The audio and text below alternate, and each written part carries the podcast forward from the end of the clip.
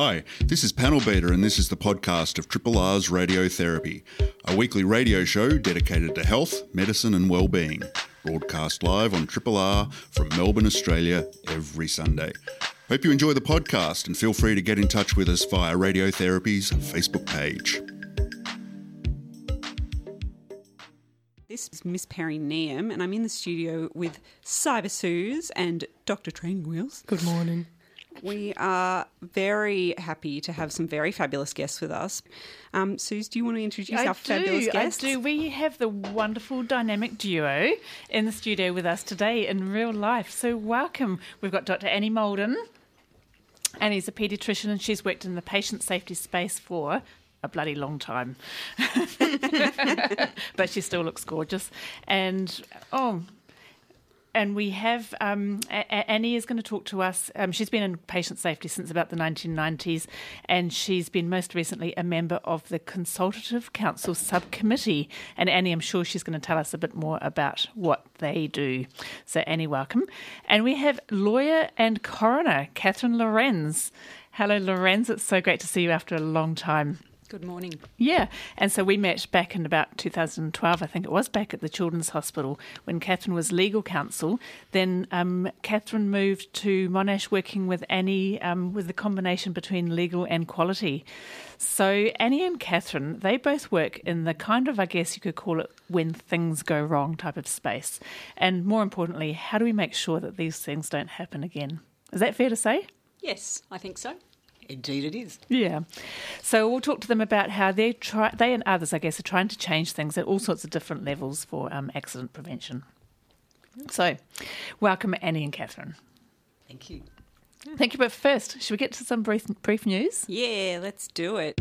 This is a podcast from Triple R, an independent media organisation in Melbourne, Australia. To find out more about Triple R or to explore many more shows, podcasts, articles, videos, and interviews, head to the Triple R website at rrr.org.au. I am starting off our news of the day with a really fabulous study that's come out of um, the WEHI, which is. Um, the Walter and Eliza Hall Institute over at Monash, and they have done a study with looking at using iron transfusions out in Malawi to boost um, iron levels in pregnant women. And a lot of people don't realise that iron deficiency in, in pregnant women has a lot of adverse side effects for both mother and baby um, towards the end of their pregnancy and into the first trimester and year of life for, for infants. And the current practice is to give oral iron tablets to women through the course of the pregnancy, and particularly in third world countries, they're easily accessible, they're relatively cheap.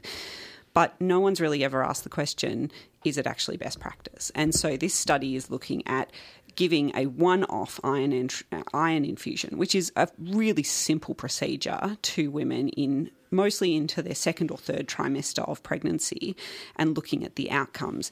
And what it showed is that actually the level of anemia in pregnant women significantly reduced, and and that has ongoing. Com- um, sort of implications for both maternal and fetal um, health in that first year of life. So it's really interesting to think of okay, yes, it's not as cost effective, but the therefore the cost effectiveness of outcome for health in terms of those two individuals post that one off treatment may actually have much bigger implications for the for the mother and the baby going forward. So it, it it's such a nice study, and it's it's really in its infancy in terms of this program. It would be really nice to see how they translate that into clinical practice um, uh, post this study. I'm wondering. Thanks for sharing that study, Perry. It's a good one. Mm. Um, I haven't read it though.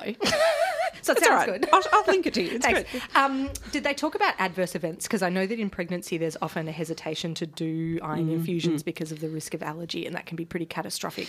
They didn't specifically talk about it hugely. They did screen for um, any adverse effects for people who were doing it, and they did it on, I think it was about 800 people in the cohort. So it's quite a large cohort, um, particularly when you're thinking about a third world country.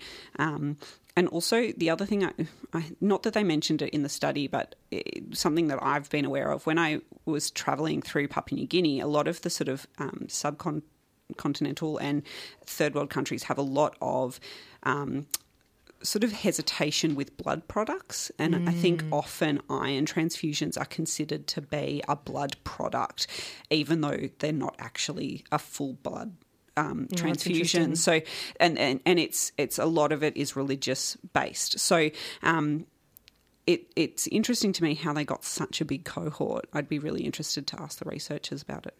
Mm. Yeah. Nice one. Are you ready for me to go, Suze? Okay. So mine is I'm sorry, I've gone COVID content again. I feel We've like got to do it. I do it's it every good. time. Yeah. I'm going to get a name for myself. It still exists. It's going to be around for 40 years. yeah. Is it 40? Is that it? Is Well, that that was the date? Spanish flu, so Oh, yeah. okay. Oh, that's nice. The end is in sight, although it's a while away. Um, I just wanted to share there was a nice piece in the Saturday paper yesterday talking about this uh, parliamentary inquiry into long COVID, and I thought it was a nice summary. Um, essentially, you know, long COVID is this thing that we've sort of heard a bit about over the last three years, but it's pretty poorly defined. Um, we don't really know who gets it or why or how many people get it or really much about it at all because its presentations are very variable, like COVID itself. Um, and the results of this inquiry basically confirmed all of that, that we really don't know very much about it. But the thing that was a big takeaway, I think, well, I guess I'll just say what I'll talk about how we define long COVID first. Um, long COVID is, is defined as any new symptoms that arise within three months of a COVID infection that last more than two months. Uh, so, really, that's very broad, and the symptoms can be anything from breathlessness, coughing, chest pain to visual disturbances, abdominal pain, muscle pain, skin rashes. You know, the presentations are all over the place. Um, but it is a real thing. And even though we don't know much about it, we can't really define it very well, we can't predict who's going to get it or how many people get it, we do know it exists and we do know it's going to be a big problem into the future. And the big takeaway for me from this inquiry was that prevention is key because one thing we do know about it is, uh, you know, one of the sure bets that increases your risk of getting long COVID is getting COVID. True. exactly. It's Pretty hard to get long COVID without that. Exactly. So as you said, Cyber Suze, it's you know it's still with us. We can't we can't let our guard down fully yet. And the recommendations of the inquiry included things like incl- improving air quality in indoor areas and always still reminding people to get vaccinated. Actually reminds me, I think I'm due for my was Well- it fifth or something? I haven't had mine Yeah, yet. fifth. It's quite it's quite weird. I just got my international vaccination thing to go overseas on mm. next week, and I realised I have not had a booster since 20, November 2021. See, it's mm. just sort of I fallen can't off the radar, it. hasn't yeah. it? And I mean, I've had COVID twice since then, so I guess that mm. lets me off the hook. But yeah, I mean, you're right. We've just kind of dropped the ball slightly Totally. in some, in some ways. I think Yeah. part of the difficulty is that you know eligibility for boosters has been not clearly communicated it changes all the time and that makes it confusing Yeah. and there's that thing of you know if you've had a covid infection you've got to wait six months till da da da so look yeah it isn't it's no one's fault really Yeah. but just a reminder to if you haven't had if you're eligible for a booster and you haven't had one please do get one because reinfection seems to increase your risk of um, developing long covid too And the other thing too is um, the flu season is upon us. Yes. It's early and probably nasty. So, and contrary to what was said last year, this year you can have COVID and flu At the same time. vaccines at the same time. Oh, that's one good in, to one know. in each hour. It's really special. Oh, the kids will it's love a really that. lovely experience.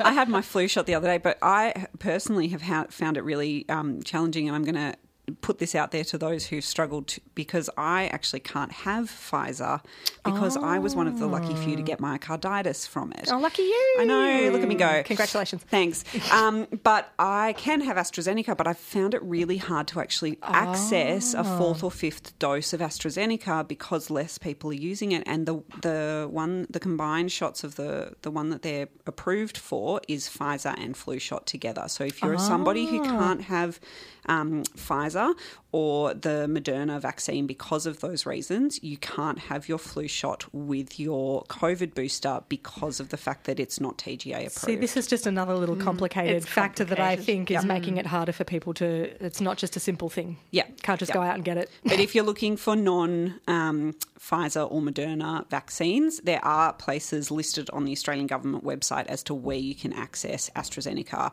or um, alternative options. in Good terms of advice be if you're not sure, ask your GP. Totally. Yeah. Yeah. Oh, thanks for that, Perry. That's a good little mm. reminder. Yes. So that's it, COVID. Try to keep your windows open, get your vaccines. If you can get an air purifier, that'd be nice. Yes, well, exactly right. keep you, you don't know if you want to keep your windows open as it gets cooler. It is chilly now, isn't it? Yeah, it's Yeah. a bit cold. This is a podcast from Triple R, an independent media organisation in Melbourne, Australia. Triple R is listener supported radio and receives no direct government funding. If you would like to financially support Triple R by donating or becoming a subscriber, hit up the Triple R website to find out how. Annie Moulden, good morning. Good morning. So, as I mentioned before, Annie's a paediatrician um, and Annie works in private practice and at the children's and has worked in patient safety for a long time. And in fact, Annie was ordered, awarded. Oh, stop it. do not, do, not. I won't. So, everyone, do not listen to the fact that Annie was awarded an Order of Australia. I blocked my ears. I don't Yeah, know what you're cheering Good, for. good. We, we had a bit of black air then. I knew I shouldn't have come on today. and I mean, that's absolute credit to you, Annie. That's for your work in the patient safety space um, that you got that award. Nice to be recognised. And I was reading yesterday a little extract about you from your website, from the website for your school, Ruyton. No. I know. So now it's full exposure. Ruyton Girls School. And Annie said, and, oh, the- right. goes to show I'm not an Australian. and not and- right. And, and Annie said this being excited by what you do is critical to being successful. I define success by having a sense of engagement, excitement, and achievement of a goal, no matter its size. And I think that's so true, Annie. And being excited about what you do, like, who could make patient safety exciting? You have done it. Yeah. Well, it actually wasn't a thing. It was. No. So I often say to the more junior doctors, you know, if anyone had said to me I was going to have a career in patient safety, they would have said, patient what? Yes. So it didn't really exist. And um, it's been an interesting sort of 30 years since I started working in this space, um, which was actually uh, in the early 90s when there was a huge study done in, down in New York where they looked through medical records um, retrospectively for what they called adverse events, which you talked about before. Um, and that is, they went back and looked retrospectively for things that had happened that weren't as a result of the disease process, they were due to the healthcare itself. And they divided it into obviously preventable and unpreventable, although that is a very interesting shifting line as who decides what's actually preventable or not. But in the, the, the short story was that they decided that probably about 100,000 Americans were dying every year as a result of medical error. Holy moly. And that was in the early 90s. And um, of course, we said, well, that's America and we live, we live in Australia and our health system is completely different.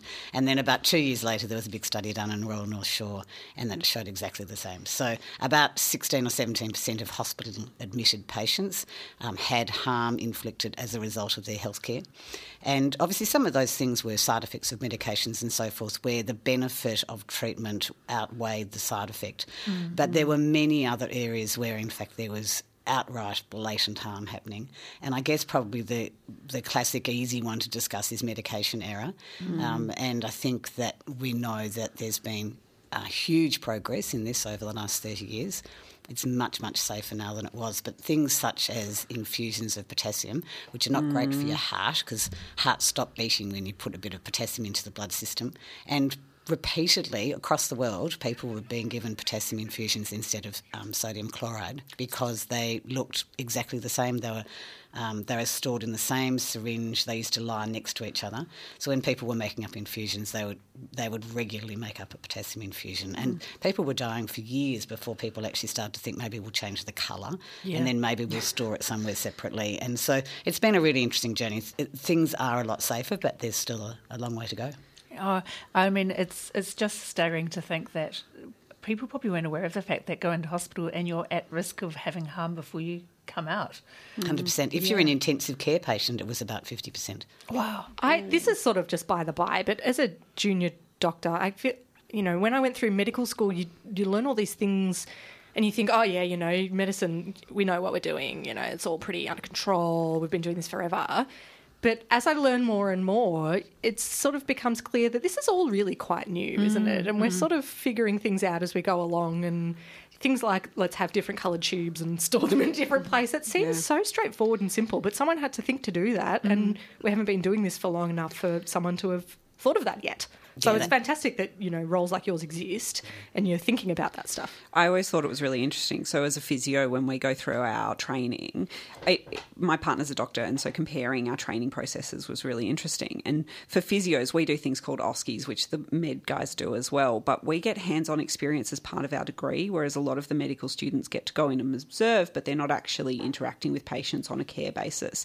And I always thought it was really poignant that for us, we have what's called a safety fail in our OSCEs. So if you do anything that is remotely unsafe, including getting a patient out of bed in socks, mm. like something as simple as mm. that, you automatically fail your station.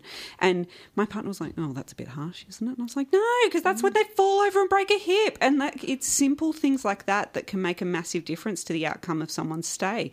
And it, it's wild to me that our doctors aren't actually responsible for going in and doing some of those hands-on basic skills in a hospital as part of their training. I think we get stuck with our head in the in the sort of blood test results and the mm. you know interpreting this heart sound and that thing. We forget mm. about these practical To- totally my, my my personal opinion, but I really think that junior doctors should go and spend like a couple of weeks with nurses on the wards and just mm. see what that and actually be practical and go and you know commode a patient, go and have a shower, see what it's actually like because eh, you'd be amazing to see the number of small little changes in terms of safety if doctors were aware of the day to day of running a hospital with patients. And Annie, I guess I guess one thing I wonder out of that is what, what has the impact been that you've observed on doctors or healthcare professionals? Like, is it distressing to them when accidents happen or when something goes wrong? Because at the end of the day, everyone's there to do the right thing, right? Oh, yeah, absolutely. I think that that's one of the things that's been really important in terms of the messaging is that when something goes wrong and we're, we're looking into you know how it happened and why it happened. It's very important that it's not about who, uh, because we always make the assumption that if it's happened to one clinician, uh, it'll happen to another. And so it's really important to try and avoid the who and just look at the what and the how, so that you could then move forward. Because the impact on on clinical staff when something goes wrong is profound. Absolutely. And I've seen very senior, experienced consultants who've been involved in adverse events not work for periods of weeks and months at a time. So that's absolutely huge. I, I, I have a question for you, Annie, particularly with um, COVID and the, the setup of the speed of the way that we transitioned into COVID care and COVID wards and things like that. Have you started seeing any data or things coming out in terms of how that was managed and, and risks and things? Yeah, look, it's a really interesting question. I guess I was involved, I was working um, with Safer Care Victoria during that time, and we obviously pivoted across to doing mainly COVID work for quite some time. And what was really interesting is quite early on, we were able to have agreement that parents would not be seen as being visitors. You'll remember that there were very strict visitor guidelines, and that parents needed to be with their child to provide care. And, we, and that was done quite quickly. But what didn't happen at the other end of the spectrum was that, in fact, the frail elderly did not mm. get the same exemptions. And what we've heard since then is that there are many, many elderly patients in hospital who they couldn't feed themselves, they couldn't get to the toilet, they fell. All of those things that wouldn't have happened if they'd actually had a carer in there, but because they were only allowed, I think it was at one stage, two hours a day. Yeah. So I think that there were a whole lot of things like that that actually happened uh, that was, you know, quite profound. We were fortunate in PEDS in that that was accepted quite early on, and for, you know, in patients in intensive care and stuff, there could actually be two parents and two care or two carers. So I think there was a lot we learned. Um, don't start me on the playgrounds. That would be something I shouldn't ever talk about. Oh, the day that. Oh. Sorry, I had my microphone off. The day the playground's open was like V Day. It was indeed. I'm not even a parent, and I remember that. Yeah. Yeah. So, I mean, Katherine, I mean, Annie, I think that makes me wonder about the like the types of patient safety things that we're talking about seem a little bit different to the potassium that you were talking about before. Has there been a shift in the types of accidents and harm that we're seeing now compared to when you first started out? Yeah, no, absolutely. I think um, many of the structural things that we could change to make it harder to do the wrong thing or easier to do the right thing. So, storage of medicines is a very good example of that. A lot of those things have actually now been done, and I think now what we see are probably two or three main themes. One is around sort of the diagnostic difficulties, and and you know at the end of the day. Um, that is still something that's very difficult for clinicians, and how do we support them better in doing that? We've talked a bit about psychological harm, and that's something that we didn't really reflect very much on, but I think particularly in the paediatric space, you know, the psychological harm of the treatments that we give children are very considerable, and I think there's been a lot of work done, but I think we've got much more work to do. And then the final thing is that We've got a theme at the moment, and there's been quite a bit of publicity in the media about this, where parents have clearly stated, and Katherine's got experience of this, uh, where parents have clearly stated that they knew that their child was getting sicker and that they couldn't um, raise those concerns or have those concerns heard by the clinical staff looking after their children. And I think that the big push at the moment that we're working on is really making sure that parents and carers are seen as an integral part of the clinical care team, that they know their children intimately, they might not know what the diagnosis is, they don't need to. Um, so, trying to get be- better parent escalation processes for when children are deteriorating and making sure that parents can actually actively reach out and be heard uh, is, is, I think, something that's going to be very important moving forward. It's not that they're not, that it doesn't happen now, but it needs to happen much more easily and much more comprehensively than it does. Mm. And it's so I, I, really can see that because I mean obviously it's the parent that really knows the nuances and patterns of a child's behaviour and the small changes that a healthcare professional can never pick up on. And I I wonder, I guess maybe from my experience in the past as well, is has there been a hesitancy from healthcare professionals to listen to parents? And has there been a shift in that, do you think? So I think in paediatrics, I would always say, you know, Paediatrics 101, we're taught very early on that parents know their children well and yeah. always listen to them. And and uh, you know, if you don't uh, don't listen to parents, uh, you, you know, you're really missing an opportunity. So I think that from a from a structural point of view, I think we've always said that parents are part of the clinical team, but I'm not sure mm. that we've actually really embraced it in a in a way that is completely um, holistic. But also, I, I worry you know, it's all very well for those parents who feel able to speak up, but actually, for all of us who've been patients in hospital, it's very disempowering.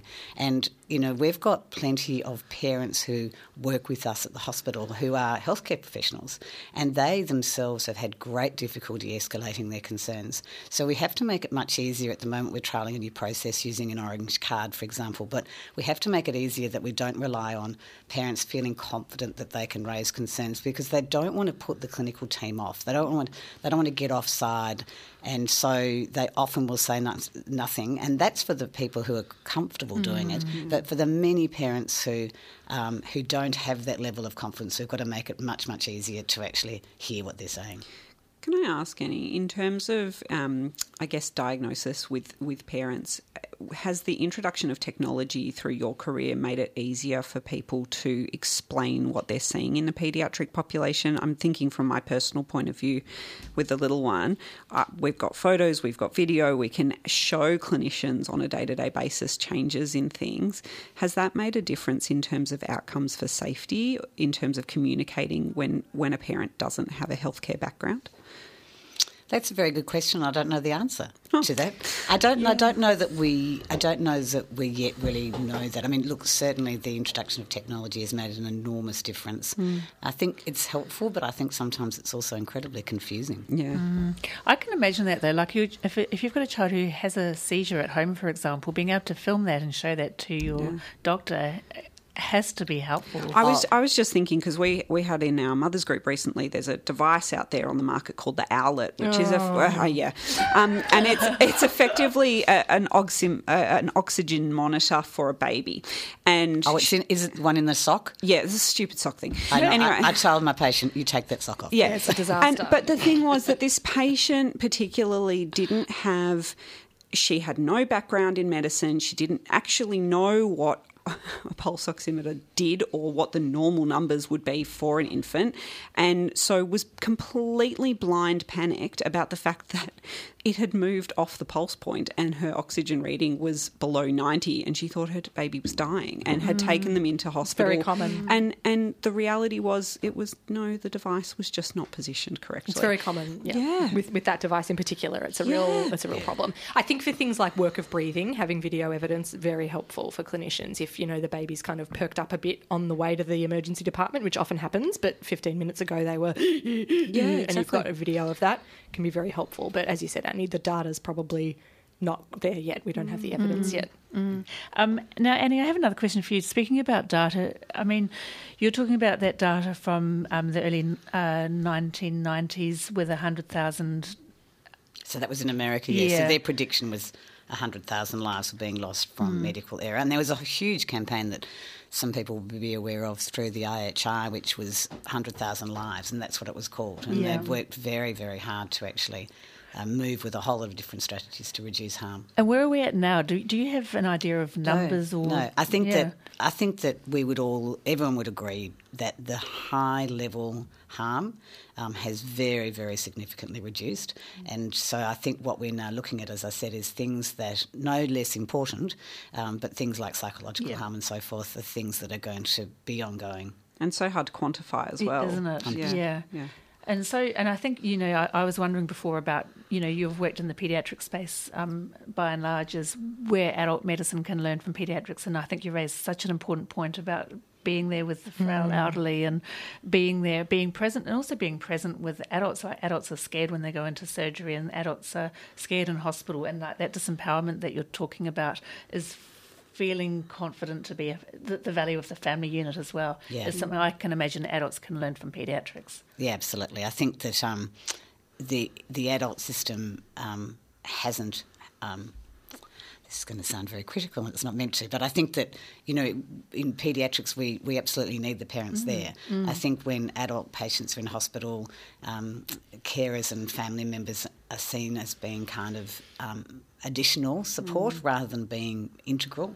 Absolutely. Which mm. seems so strange to me because if you're unwell enough to be in hospital, be it even for a routine procedure, you're not taking in all the information that's being provided to you by carers and clinicians. So, why would we not have someone whose whole role is in that particular moment to take in that information and store it for you later so that you're not actually in, in- regarded as being like if you're on pain medication and things, you're not processing information the same way. And you're stressed. Yeah, I mean, if you can't Yeah. drive a car on certain medication, true. why are you asked to make medical decisions for yourself? So true. Yeah, no, it's Exactly. incredibly helpful to have someone taking notes. It totally Uh, is. it's, yeah, it's a really important thing. I think that we've learned a lot of those things through the pandemic um, about the importance of, of, of those sorts of things. So there's been good that's come. There has. Mm. Now, Annie, the, you've mentioned before about the consultative council. Consultative counsel. Gosh, my English is bad, isn't it? Writing and consultative. Can you tell us a bit more about that, So, and yeah, so- exactly, including how to pronounce it properly? so we just call it COPM because then you don't have to say it. It's a consultative council for obstetric and paediatric morbidity and mortality, and it's a, a ministerial advisory council. I'm not on the full council. I'm just on the paediatric or the child and adolescent. It's called subcommittee. Um, but one of our roles is to review um, deaths and um, actually, I mean, there's an amazing team that work in the council that actually look at every single paediatric death every year. Um, and then we on the subcommittee um, look at a subset of those, but again, very much focused on um, looking at preventable factors. Um, and I think it's fair to say that over the last few years, the overwhelming um, major impact on um, health outcomes for the children of Victoria is vulnerability. So, children who are vulnerable, be it geographic, socioeconomic, ethnicity, um, are absolutely over, you know, they're so. Um, overrepresented in uh, in child deaths, and it does be it SIDS, be it uh, medical conditions, access to medications, and so forth. Uh, so that there's a lot of work to be done in terms of improving that space. Interesting in terms of um, the treaty. Um, presentation that um, the government made recently in terms of focusing on Indigenous health outcomes, but th- there are children who are vulnerable for a whole host of reasons, and their outcomes are, are significantly worse in all domains. Uh, the other thing that's interesting is that, and Katherine might want to comment on this, is Coroner Cain came out recently looking at the suicide numbers, and um, you know it was very obvious that the suicide numbers were going to increase, but that there would be a likely lag time, and that's exactly what's happened. Mm. Um, there's been a massive rise in um, mental health um, impact of the pandemic and the lockdowns, particularly on the 11 to 17 year olds and then into the young adult space. They've been the most profoundly affected. And uh, so there's, um, there's no doubt about that. But we look at um, things such as drownings and, and all sorts of other very tragic um, cases, but predominantly about looking at what are the things that could be done uh, that could actually um, improve the outcomes. And so it's always about looking back, and that's what we owe patients in particular, those who, who have died, is what what can we learn, what can we mm. change for the future. Mm. Um, it's incredible, I think, when we talk to families after children have had things that have happened to them, how extraordinarily generous they are, and they overwhelmingly say, "We just don't want this to happen to mm. anyone else again." Mm. And I think that um, that's what we try to do in the Consultative Council is is look to preventable factors. Mm. We're talking about some heavy content here, so I just want to remind listeners if this has brought up anything difficult for you, remember that there's help available. Lifeline are available all the time on 13 11 14 and Beyond Blue on 1300 224 636. This is a podcast from Triple R, an independent media organisation in Melbourne, Australia. Triple R is listener supported radio and receives no direct government funding. If you would like to financially support Triple R by donating or becoming a subscriber, hit up rrr.org.au to find out how. Um, you're in the studio with Cyber Sioux, Miss Perineum, Trainer Wheels, and Dr. Annie Moulden and Coroner Katherine Lorenz, our two wonderful guests. So um, very distinguished. I know, I know. We are very honoured today, aren't we? Honoured to be in, in the Order of Australia. Don't worry, nothing. nothing. Just saying. Uh, so Katherine Lorenz um, joined the coroner's court in December 2020, and that was after a quite interesting career with um, commercial litigation. Sounds very non health like, and then health as executive director at the Children's Hospital, and then Monash. So, um, also, as I understand it, Katherine, you were the chief executive at the Victorian Bar during the beginning of the COVID pandemic outbreak. Yes, for my sins. yeah trying to trying to keep them on board. So that must have been an interesting time for you. Yes, certainly was. Yeah. Well, Triple R is a lot easier in comparison. So, welcome to the show this morning, and welcome Your Honour Coroner Katherine Lorenz to use your good and formal title. Thank you, Susan. Yes. So, I guess the first thing we should really launch into, because I'm interested to know this, what actually is a coroner? Like, what does a coroner do? So, a coroner is uh, appointed um, by the Attorney General, and there are 13 coroners in Victoria at the moment, and we investigate deaths and fires. Uh, and not all deaths, we investigate those deaths that fall under the category of reportable deaths in Victoria. And those categories include all accidents, all what we call unexpected deaths, and deaths uh, following medical procedures which were unexpected. So, those where the doctor uh, expected the patient to survive and they didn't survive. Uh, we investigate all deaths in custody and all deaths of persons in the care of the state. So that means under the order of the secretary or uh, children, for example, who might be in foster care and they're under an order of the secretary of the Department of Family and families and fairness at the moment. So, as, you, as, as that kind of ties into with what Annie was just saying just now about, I guess, our vulnerable populations and Yes. Seeking to understand and support and protect that population. That's right. So, we are similar to patient safety. We look at one of the main aims of the coroner's court is to look at those deaths that might be preventable, and we make recommendations to agencies, government bodies, etc. That can include hospitals or government departments about um, matters that might be preventable. We're a no blame jurisdiction, so um, don't come to the coroner's court expecting compensation, for example. We don't send people to prison, but we do um, can refer matters to um, uh, public prosecutions if we think an indictable crime has been committed. So that could be, for example, a homicide in some cases. In terms of, um, so for example, there's been in the news um, quite a lot about uh, domestic situations where a parent has um, impacted a child's life and, and those kinds of instances. what things have you seen over your career in terms of how those cases are handled in terms of either reporting or non-reporting? Because I'm sure in, in your earlier years there was minimal reporting of, of um, domestic abuse to children from parents. Well, well in my current role, um, unlike uh, Annie's role, we only see the very end of the system. So we only see uh, domestic violence situations that result in death. We don't see in my in the coroner's court, um, you know. Uh, domestic violence that doesn't result in death, so I can't mm. comment on those. Mm. Um, I can say there's certainly in the um, 10 years or so that I've worked in health or at the coroner's court, there has been certainly an increase in uh, knowledge by health professionals, uh, police, social workers, teachers, etc., about signs to look for, and there, you know, there's a greater community awareness about what what's occurring and pathways for reporting. Pathways for reporting, yeah. mandatory reporting has tightened up in the time that I've been there. So, uh, working with children's checks, for example, only mm. came in what ten years ago, something yeah. like that. So there has been an enormous um, emphasis and effort put in at the community level and government le- level at those kinds of issues, which is pleasing to see. Mm. Hasn't stopped it entirely, mm. unfortunately, but it has certainly improved. And what sort of numbers of you know what sort of numbers of people are you seeing that come through the coroner's court? So um, I think I'm could get my numbers wrong here, and so I'm sure there'll be some viewers. Don't worry, we're can, not on air. No, they can. I'm sure I can be corrected, but I think it's either thirty or forty thousand deaths occur in Victoria every year for various reasons. Of those, about seven thousand uh, fall into the categories of deaths that must be reported to the coroner. Goodness. So we look at yeah. seven thousand deaths a year. This is in Australia or in Victoria? This is in Victoria.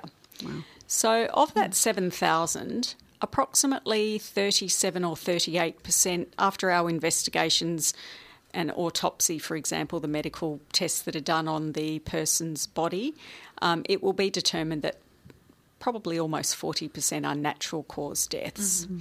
So they tend to be investigated quite quickly and they close, and the family is satisfied that their loved one who might have fallen at home, for example, with no previous medical condition, the doctor doesn't know, the treating doctor, for example, a GP may not have been aware of any condition, but it turns out, for example, there was a pulmonary embolism or some underlying heart condition. So that that's that's the vast majority mm. of what we look at.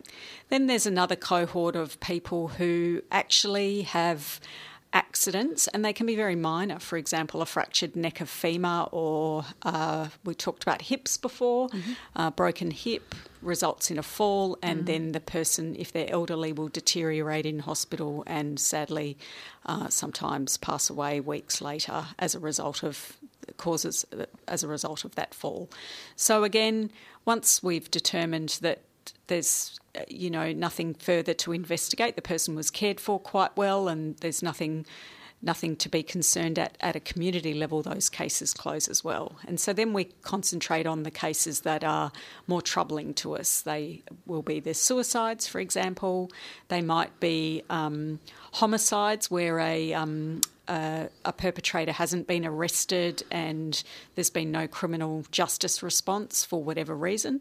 We have missing persons, and we have accidents from misadventure, drownings. We actually look at um, very similar things to what CCOPMM looks at in children, mm. for example, and uh, we perform a different function, but we often will refer to and speak with other agencies about the investigations they've done to ensure that the investigations have been thorough and we don't repeat the investigation if we're satisfied that the causes have been determined and we understand what occurred. In terms of people who um, pass away in hospital or on their way to hospital, is there a, a series of sort of checklists of who will get referred to your doorstep in terms of um, things like autopsy and following on. If there's an elderly patient who dies of natural causes, what determines that they need a coroner's review versus not? So, so all deaths that fall under the categories of reportability will be reported to the coroner. Mm-hmm. Then that the body will come to the coronial um, to the Coroner's Court, to the Victorian Institute of Forensic Medicine, who are co located with the Coroner's Court. And from there, on the advice of a forensic qualified forensic pathologist, the coroner will determine whether an autopsy is required or um, a phys- just a physical examination of the body. All bodies that are come to the coroner's court will be um, have a CAT scan, so that can provide quite a lot of information to the forensic pathologist and the coroner about what's going on in that person's body, including pathologies that might be uh, there, for example, cancers. Mm-hmm that kind of thing. They can find fractures, all of those kinds of things. So from there, it, the coroner will determine, with in consultation with the family, uh, about whether an autopsy is required. Um, and the autopsy is really to determine one of the things that are necessary under the Coroner's Act to determine, which is the medical cause of death. Mm-hmm. So, from there, once we've determined the medical cause of death, we determine whether or not what the circumstances of that person's death are, and that that the length of that investigation and the extent of that investigation really depends on the circumstances. So if it's a missing person, for example, or something that might be a homicide, then there'll be a very intensive investigation. If, like I said, it's something that um, is explained by the immediate circumstances uh, and witness statements obtained by the police, then the investigation can be relatively short and the case will be closed without further ado. In a small number of cases, uh, people will, your viewers will know about inquests. In a small number of cases, an inquest is required. An inquest is a public hearing where evidence is called publicly and um, we look at listen to all the witnesses and look at all the evidence before the court, and then we make our findings after the inquest. We tend not to do those in very many cases because they are very long, drawn out legal processes that we like to avoid if we can find answers in a in an easier way. Mm. And you, you mentioned before, um, uh, and I, I, just want to, could you mind just clarifying a bit more? What's the difference between the coroner's role and the, I guess, the criminal aspect of a death, and what powers in the coroner's court do you have? Yes, so th- there is quite a lot of overlap in, in yeah. some of the things that we do. So we investigate all homicides, but where um, the police have, for example, um, are conducting a criminal investigation alongside the death investigation, we will often, if you like, take a back seat while they continue their criminal investigation. We still do our autopsies, determine the cause of death, release the body to the family. Uh, the police will investigate. They will uh, do their thing, make recommendations to the um, Office of Public Prosecutions. A criminal trial may take place. While this is going on, our file stays open. Um, we and then after after the criminal trial has taken place, let's say for example there's been a conviction, the perpetrator is sent to prison. We will then look at whether or not further coronial investigation should take place. An example might be for uh, if the, if it was a child death or a domestic violence death, was that family known to agencies and w- were there any prevention opportunities involving that family that that that should be cl- more closely looked at so that occurs uh, reasonably often in those sorts of cases. Very stress must be very stressful. Mm. Yeah. We've heard a little bit in the news in the last few months about the um, role of the coroner's court in working with prison systems, particularly in youth prisons. Can you speak to how you work with that kind of system in terms of making recommendations for criminal justice? So, all deaths in custody are reported to the coroner, and all deaths in custody uh, require a mandatory inquest. Mm. So, unless the unless the cause of death is natural, uh, so people get old and get cancers in prison, and sometimes they die where the death is not natural, for example, there's suicides uh, or um, unexpected deaths that aren't explained, we have a full inquest where we. Um, We look at, again, the agencies that were involved. They might be health agencies, hospitals, for example, or uh, the prison system itself, private prisons or public prisons. And again, we can make recommendations about the care that was provided to that prison, again, with an eye on the vulnerability of that. Um, subsection of our community who uh, essentially are imprisoned and have have had their rights taken away to a greater extent than the rest of the population. Mm. Katherine, do you ever get it wrong? uh, Is that an unfair question? No, uh, not at all. Uh, sometimes we do get it wrong. Yeah. And uh, I, I, get things wrong. And where that occurs, uh, people are very um, forthright in letting us know often, which is a good thing.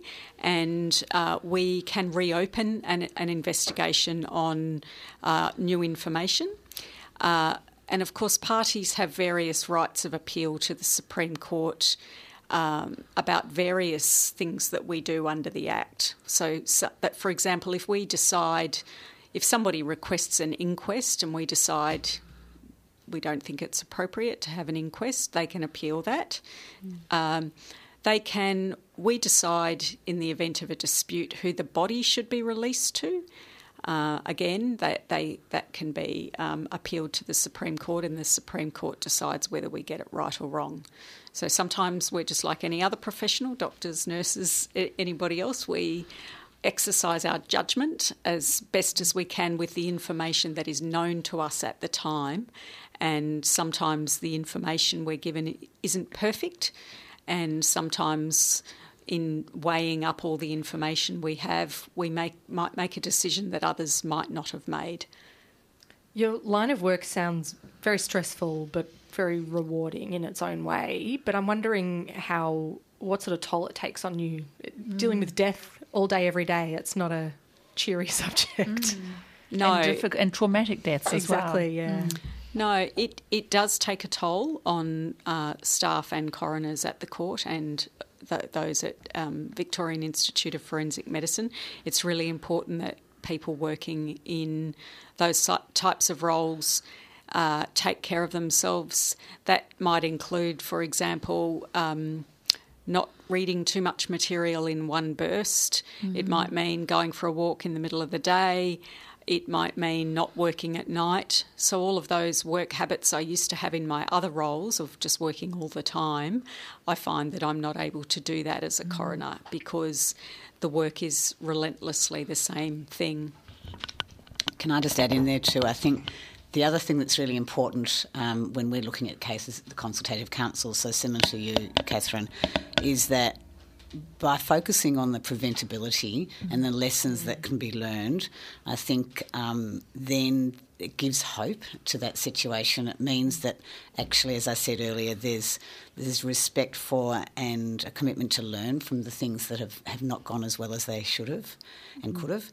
Uh, and I and I find that when we have some of our meetings, when we look at some of the traumatic deaths and so forth, it's um, you know the accidents and stuff. Those meetings are often very difficult, and we often get to the end of the meeting and and all of us sitting around who've reviewed the cases sort of look at each other. But I think that overwhelmingly, if you if you learn lessons and make sure that the same things don't keep happening again, then that gives a sense of optimism to me, and I also think it makes it move from the the pessimism or the the darkness, if you like, of what we're mm-hmm. doing mm. into a space of actually this is really important to do. Um, so I think that's for me. That's one of the things that I always think about afterwards, particularly after a difficult meeting. Um, that that there's a, there's a reason to do this, and there's a really important reason why we have to continue to do it, and it's really respect for the, the person who's passed in particular. And making ourselves better, right? I mean, as healthcare professionals, and, and in all of those spaces, we want to improve our practices, and we want to make sure that we're giving patients best care. And hindsight, we all know, is twenty twenty most of the time. So if we can use that and, and improve and continue to improve medical practices in all walks of life, that's that's a really good place to come from, Absolutely. I think. Absolutely. Um, so, Katherine, we're going to come back in a moment and ask you about your bugbears and things, some of the key lessons that you've observed. We're going to go to some announcements and we'll be back with you in a moment. You're listening to a Triple R podcast. Discover more podcasts from Triple R exploring science, technology, food, books, social issues, politics, and more. To listen, hit up the Triple R website or your favourite podcast platform. Katherine and Annie, what's your kind of take home patient safety messages that you think we can learn from? Uh, I would say that the the things that trouble me are the repeated accidents that are preventable, such as drownings. Um, I would encourage people do go out and get swimming lessons, um, including people who've newly arrived to Australia who may not have had the opportunity previously, um, people with small children teaching about water safety. Uh, you'll hear us occasionally talk about things like button batteries. Button batteries are in every single toy, from what I can work out as a grandparent. Mm-hmm. Uh, uh, Annie, you might have some others, but I suspect that there's similar there's similar patient safety issues. Yeah, absolutely. I think uh, drownings. Um, there was a, I heard a very good presentation recently from Lifesaving Victoria, and think that the the more that's done to make some water spaces safer, other water spaces seem to become more perilous. So I think absolutely drownings and button batteries um, has been a, a, huge issue. Mm, yeah. And the one that we know about, and we've known about it for decades road accidents, speed, uh, drugs, alcohol, those kinds of things. Yeah. Katherine and Annie, thanks for having having coming on the show. It's been amazing. Until next week, over and out from Radiotherapy. Hi. This is Panel Beater. Thanks for listening to the podcast of Triple R's Radiotherapy, a weekly radio show dedicated to health, medicine, and well-being. Broadcast live on Triple R from Melbourne, Australia, every Sunday.